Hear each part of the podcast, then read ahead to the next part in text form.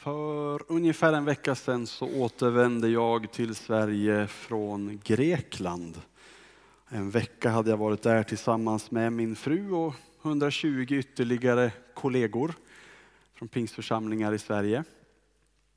Och jag återvände tydligen med en förkylning i kroppen som gjorde att jag inte kunde vara med här förra söndagen på gudstjänst som jag hade tänkt. Och ja, det tog ett tag innan det återhämtade mig.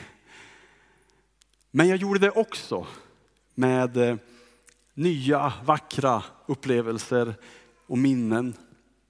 Med fräscha insikter om grekisk kultur, historia och geografi. Men framförallt med ett antal gudsmöten, starka möten med Gud själv. Jag har nu blivit befriad från min förkylning. Men jag har, tack Gud, kvar de andra minnena, upplevelserna här inne. Idag skulle jag vilja ta med er till en av platserna vi besökte. Eh, Filippi i norra Grekland. Men innan vi går dit så ska jag faktiskt eh, ta er först till en annan plats tänkte jag lite kort. En plats som heter Lystra. Mitt på den eh, väldigt stora halvö som vi nu liksom ser som att det tillhör Turkiet. Det är den största delen av landet Turkiet.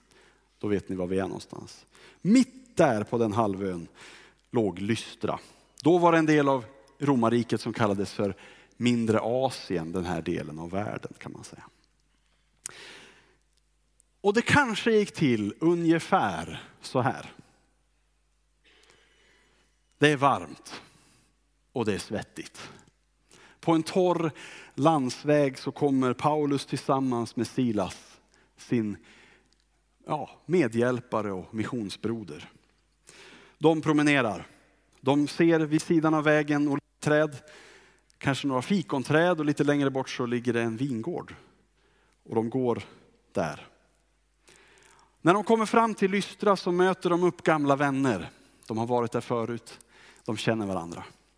Bland dessa gamla vänner så finns det en ung man som de inte känner igen. Han heter Timoteus. Vännerna säger att hans mamma är judinna men pappan är grek. Och de kristna berättar saker om Timoteus. Han är duktig, engagerad. Han har verkligen fått möta Jesus. Och så har han, han har någonting. Det finns liksom en gåva i honom. Så som vi har sett i Camilla. Så såg vännerna Timoteus. Det finns någon av, han har, det är en ledare den här mannen. Han är liksom vis, han är ledd av anden, han är klok. Men han är fortfarande väldigt ung. När Paulus hör de här vännerna berätta detta så tänker han, jag skulle vilja ta med mig Timoteus på min fortsatta resa. Och han frågar honom, skulle du vilja hänga på? Och Timoteus han funderar lite, men han har ju också han sett något hos den här Paulus. Han har sett någonting som han kanske inte känner igen i så många andra människor. Det finns någonting av, ja men det finns en frimodighet. Det finns en tydlighet och det finns någonting av att den här mannen vill man ta rygg på. Han är verkligen en Jesus efterföljare. Han är någon som jag vill följa för att han följer Jesus. Så Timoteus han bestämmer sig för att trotsa sina liksom, dubbla känslor, det kanske finns lite jobbigt också, jag tänker att man ska dra vidare. Men han hänger på. Den största orsaken till att han gör det är längtan efter mer av Jesus. Och han ser att det finns mer av Jesus i Paulus närhet. Timoteus berättar så här. Det gick bra när vi gick till Ikonium, det är ju bara några mil norr om Lystra. Vi fortsatte därifrån och vi skulle gå ner mot kusten västerut. Men Guds ande hindrar oss, säger Paulus och Silas. Jaha. Så vi bestämde oss för att vi går lite nordväst istället och upp mot Galatien, Frygien, genom för att sen få komma fram till Mysien, det nordvästra liksom hörnet av halvön. Tanken var att vi därifrån skulle vända österut, gå till Betynien, men se det gick inte heller för sig för den helige ande. Han sa stopp igen. Och jag börjar fundera och undra vem det är som har planerat den här resan egentligen. Vi kommer ju inte dit vi ska. Men på vägen så händer massor av både bra och dåliga saker och Gud visar vem han är på plats efter plats genom att göra under och mirakler. Han är nog reseledaren då. Så vi går ner till kusten till staden Troas. I det nordvästra hörnet av mindre Asien, där finns det ju möjlighet att ta färjan någonstans. Men vi undrade var Gud skulle leda oss. Vi satt och funderade tillsammans och pratade om det och vi, nej, förvirring uppstod. Frågorna var många och Paulus han såg faktiskt till och med lite trött och rådvill ut. Till slut var vi alla så trötta så vi slocknade. Vi satt och samtalade långt in på kvällen men tröttheten kom över oss. På morgonen när vi vaknat så, så var Paulus så där ivrig som bara han kan vara. Han säger, jag vet, nu, nu, nu, nu, nu vet jag var vi ska åka någonstans. Och jag känner, yes, Gud leder oss. Nu är vi på väg. Och Paulus berättar vart vi ska och när han har gjort det så känner jag, men vänta nu lite här. Jag blev lite orolig om jag ska vara ärlig. För Paulus han sa att han hade sett i en dröm en makedonier som sa, kom hit, vi behöver er här. Makedonien, det är ju liksom verkligen på andra sidan havet. Där har jag aldrig varit förr tänkte jag. Och jag frågade de andra, har ni varit där? Och nej, det sa nej. Men Paulus han sa nej. Han var fortfarande lika ivrig. Jag funderade på, jag frågade faktiskt Paulus, hur vet du att det verkligen var en makedonier? Det kanske var någon annan? Han svarade inte på den frågan. Han var säker. Det var till Makedonien vi skulle. Och jag tänkte, ja, ja, jag har ju skrivit upp mig på den här resan. Låt oss åka till Makedonien. Där har jag ju inte varit. Vi tog en färja, ja egentligen är det en ganska liten båt. Men efter många om och men kom den till slut fram till Neapolis. En mysig liten hamnstad. Här var det bra. Men Paulus säger vi måste vidare. Han hade nämligen fått höra om på resan över att det finns en stad som heter Filippi. Det här är den stan som romarna har gjort till liksom den viktigaste i området. Och Paulus säger naturligtvis då, dit ska vi.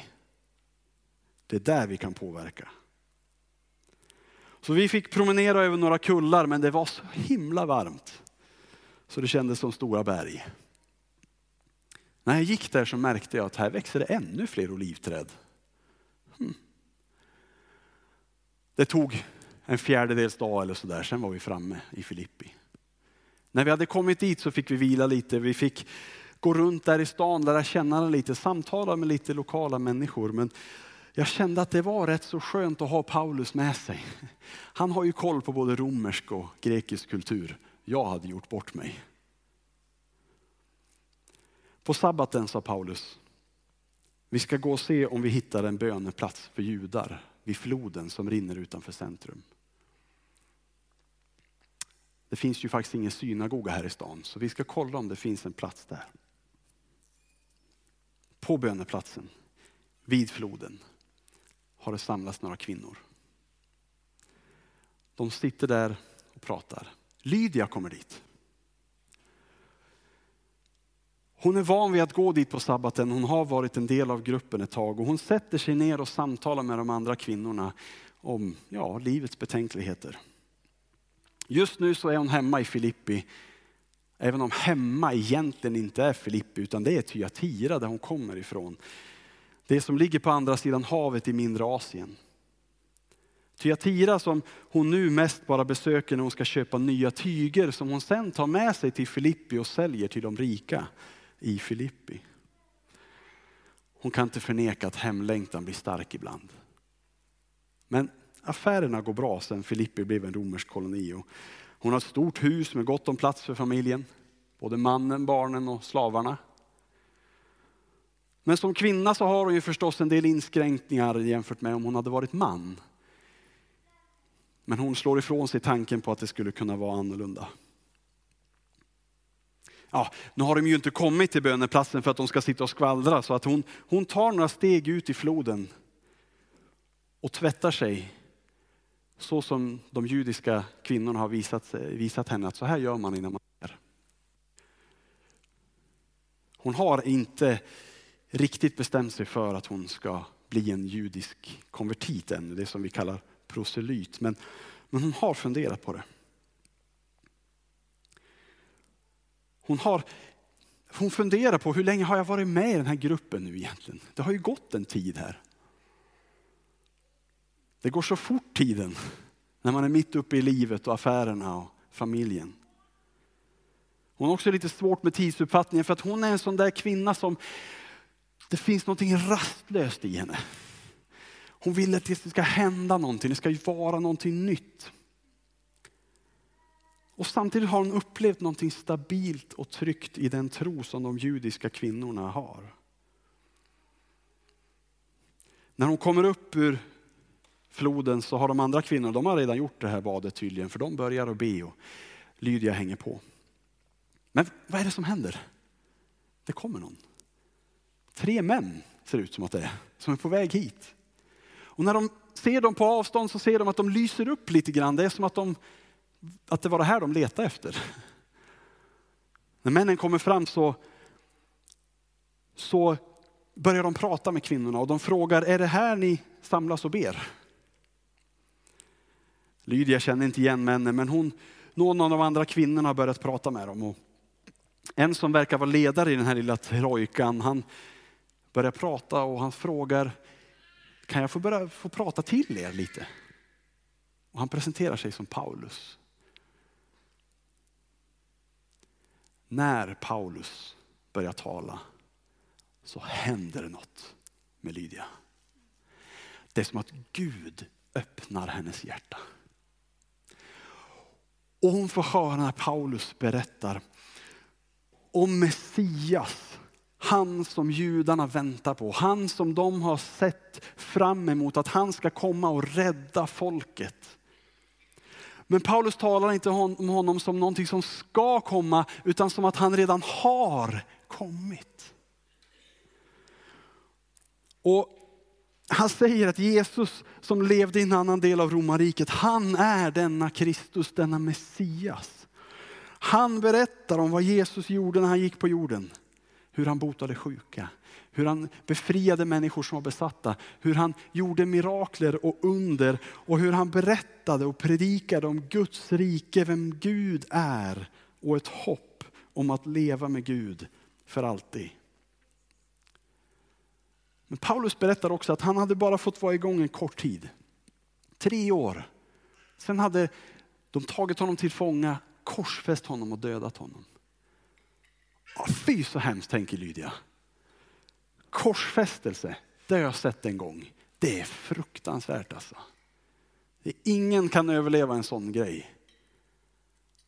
Men Paulus fortsätter berätta om den här Jesus. Det tog liksom inte slut med döden utan han säger att på tredje dagen så uppstod Jesus igen. Han fick liv igen. Och han visade sig för några kvinnor. När, Paul, när Lydia hör att Paulus säger att det var några kvinnor han visades för så hajar hon till. Är det sant? Kvinnor? Och hon börjar tänka, vilka var det? Vad hette de? Vad gjorde de? om Gud själv, Jesus, kan visa sig för några kvinnor så kanske han kan visa sig för mig. Och hon fastnar liksom där i tankarna lite grann. Paulus han fortsätter under tiden när Lydia sitter lite någon annanstans och berättar om hur de judiska texterna, gamla testamentets texter berättar om detta att Jesus faktiskt skulle komma, han skulle dö, han skulle uppstå, men också om ett löfte om att man ska få den helige ande om man tror på Jesus. Gud själv som bor i en. Lydia hon kommer liksom tillbaka i fokus precis när Paulus berättar om att Jesus uppmanat de som följde honom att döpa den som kommer till tro på Jesus. Så ska de också få anden som gåva. Och när Lydia hör det, då kan hon inte hålla igen. Då säger hon, jag tror på Jesus, jag vill bli döpt. Och Paulus han tittar på henne med ett sånt fantastiskt leende. Trots att hon faktiskt precis avbröt honom. En stund senare, Lydia vet inte i efterhand om det var en lång stund eller en kort stund, det var som att tiden stod stilla. Men en stund senare så går Lydia ut i vattnet igen tillsammans med Paulus och Timoteus. Det är samma flod där hon många gånger tvättat sig med det här reningsbadet inför bönen. Hon hade knappt torkat sig när hon nyss var nere i vattnet.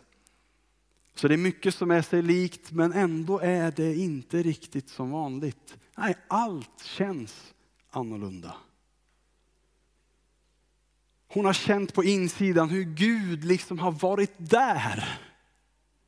Det var så mycket som var trasigt och bräckligt innan men nu känns det helt annorlunda. Hon vet att hon verkligen tror på Jesus.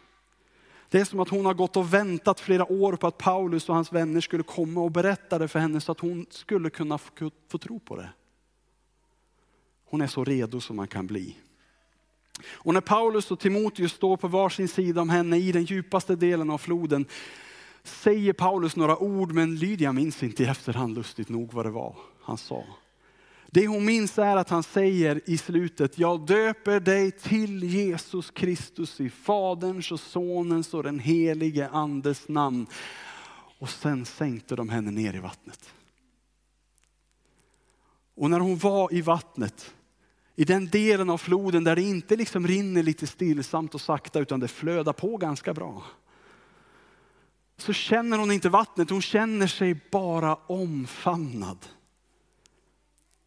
Omfamnad av vatten? Nej. Omfamnad av Paulus och Timoteus? Nej. Omfamnad av Gud. Hon har aldrig upplevt honom så nära som i just denna stund och hon är helt uppfylld av tanken att hemlängtan och rastlöshet är tillfredsställt. Nu är jag hemma.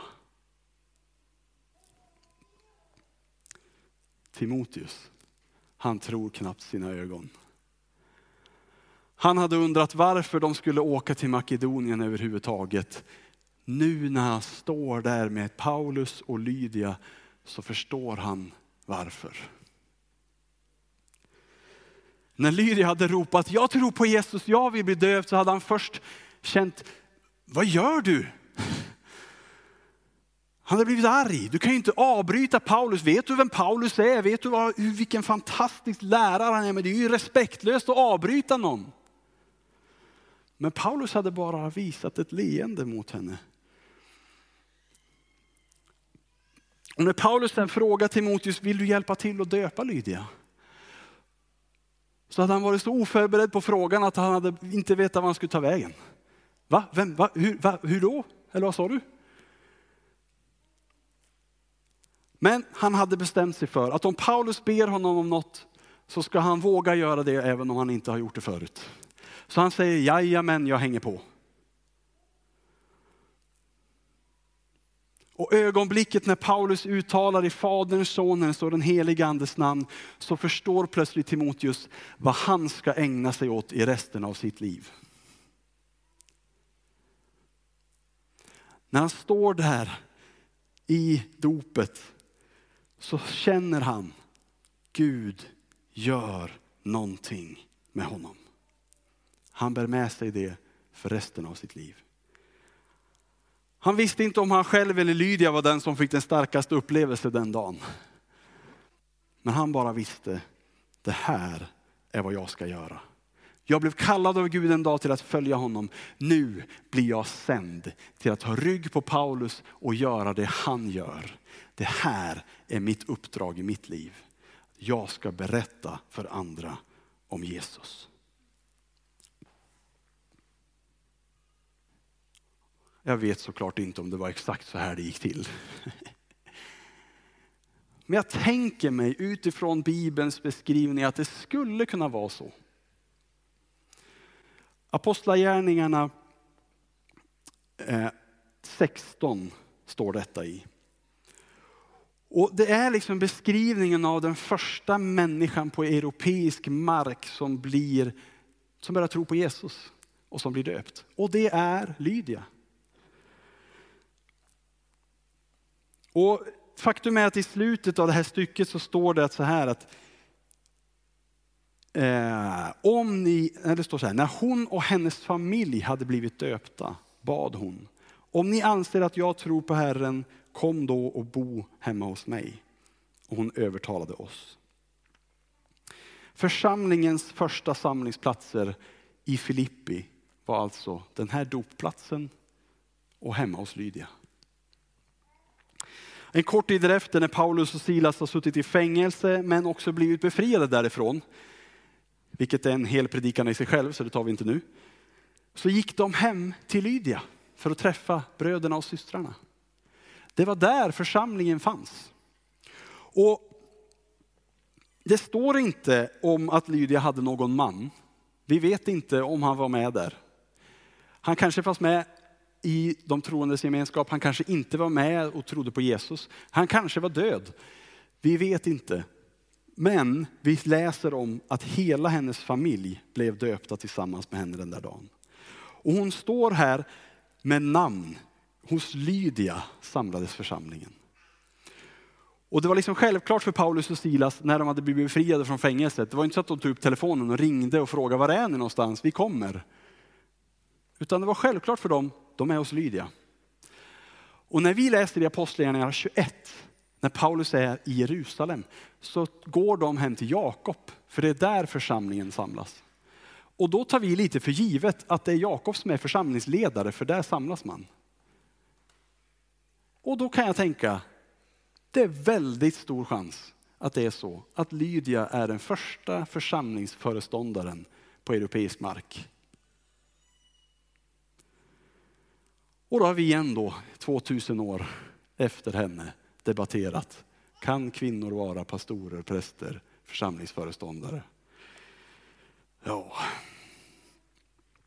Paulus han var en rätt trogen jude. Vet ni, Paulus han gick i skola hos Gamaliel. Känner ni till Gamaliel?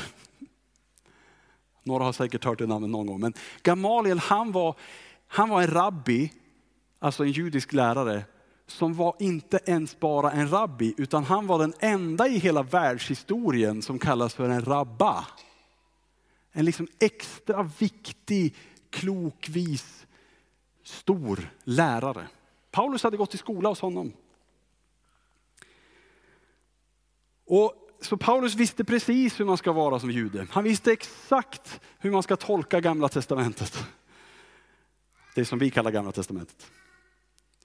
Han visste precis att hur man inte skulle göra. Och han hade fått lära sig, när jag ber så ska jag tacka Gud för att jag inte är kvinna.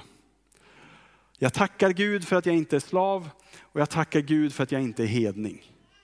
Det var Paulus hade med sig från sin judiska utbildning. Och sen åker han till hedningarnas land. Och vad möter han? Den första som blir frälst, en kvinna! Fatta hur mycket fördomar han måste släppa där. Det måste ha hänt någonting med Paulus på vägen, eller hur? Och det händer nog någonting med honom i den stunden.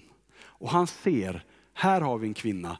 Det finns lite fart i den här kvinnan. Det finns någonting här. Hon är en naturlig ledare. Hon har ett bra hus också dessutom till och med. Här har vi en ledare för församlingen. Och jag tänker så här, evangeliet, det är gränsöverskridande. Det kan passera hav om det behövs. Evangeliet är genomträngande, evangeliet är övertygande. Fråga Lydia så får ni höra. Men framförallt är Jesus den som drar människor till sig oavsett kulturell bakgrund, utseende, religiös tillhörighet, ålder, kön och så vidare. Jesus drar människor till sig oavsett våra olikheter.